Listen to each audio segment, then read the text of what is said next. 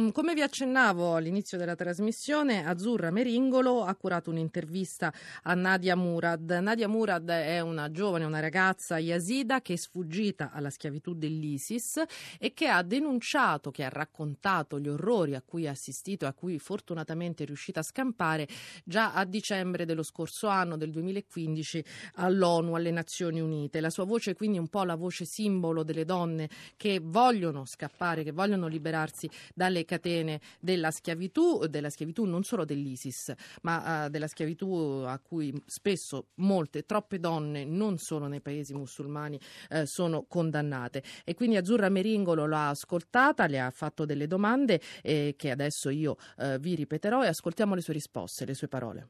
La prima domanda che abbiamo fatto a Nadia Murad è perché ha deciso di denunciare quanto ha subito. Eh avê Rihebî ku serpeyî vê me Rihab Hleka dilbişayek işmenîne u ev rastî heket gotin Ho deciso di parlare, di denunciare quanto ho subito, anzi quanto tutti noi yazidi abbiamo subito, perché non abbiamo davvero alternative. Molti giovani sono attratti dallo Stato islamico perché i seguaci del califfo li conquistano con un discorso che fa leva sulla religione e per opporci a questo dobbiamo denunciare quanto subito. Il mondo deve porre fine a tutto ciò e per questo noi vittime dobbiamo parlare con la speranza che tutto questo possa servire a porre fine a questa tragedia. C'è poi un altro motivo che mi ha spinto a denunciare tutto questo. I terroristi devono essere ritenuti colpevoli, non possono passare impuniti i crimini che hanno commesso vanno denunciati perché tutti devono sapere di che brutalità sono capaci questi uomini.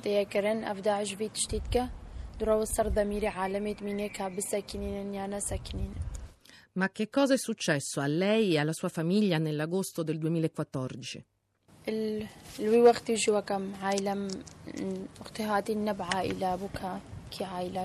Ci è successo quello che è accaduto a tantissime famiglie di yazidi in quel periodo. Il mio caso non è certo isolato. Gli affiliati dello Stato islamico hanno fatto della nostra persecuzione un loro obiettivo. La loro è stata una strategia chiara. Volete sapere che cosa è successo alla mia famiglia? Un giorno i seguaci del califfo sono arrivati e hanno iniziato apprendendo mio padre e altri uomini della famiglia. La loro era una tattica prima disfarsi degli uomini. Dopo averli eliminati, si sono concentrati sulle donne. I miliziani hanno deciso di tenersele per loro. Non hanno fatto distinzione tra donne nubili e sposate e quest'ultime le hanno tenute per 40 giorni in luoghi simili a prigioni. Poi ne hanno abusato, violentandole. Oppure le hanno vendute ad altri uomini affinché ne approfittassero loro. Parliamo di circa 3.500 persone, tra donne e bambini, che hanno subito tutto questo. Ma come ha fatto Nadia Murad, così giovane, a mettersi in salvo?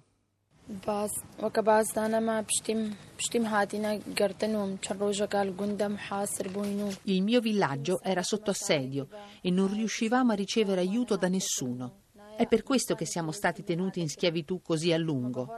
Per fortuna circa 2000 donne sono riuscite miracolosamente a scappare. Alcune sono state ricomprate da altri gruppi, altre dai trafficanti. Pochissime sono riuscite a scappare, grazie all'aiuto di alcune famiglie di musulmani che vivevano vicino. E io sono stata una di queste donne. Mi sono messa in salvo grazie all'aiuto di una famiglia di musulmani.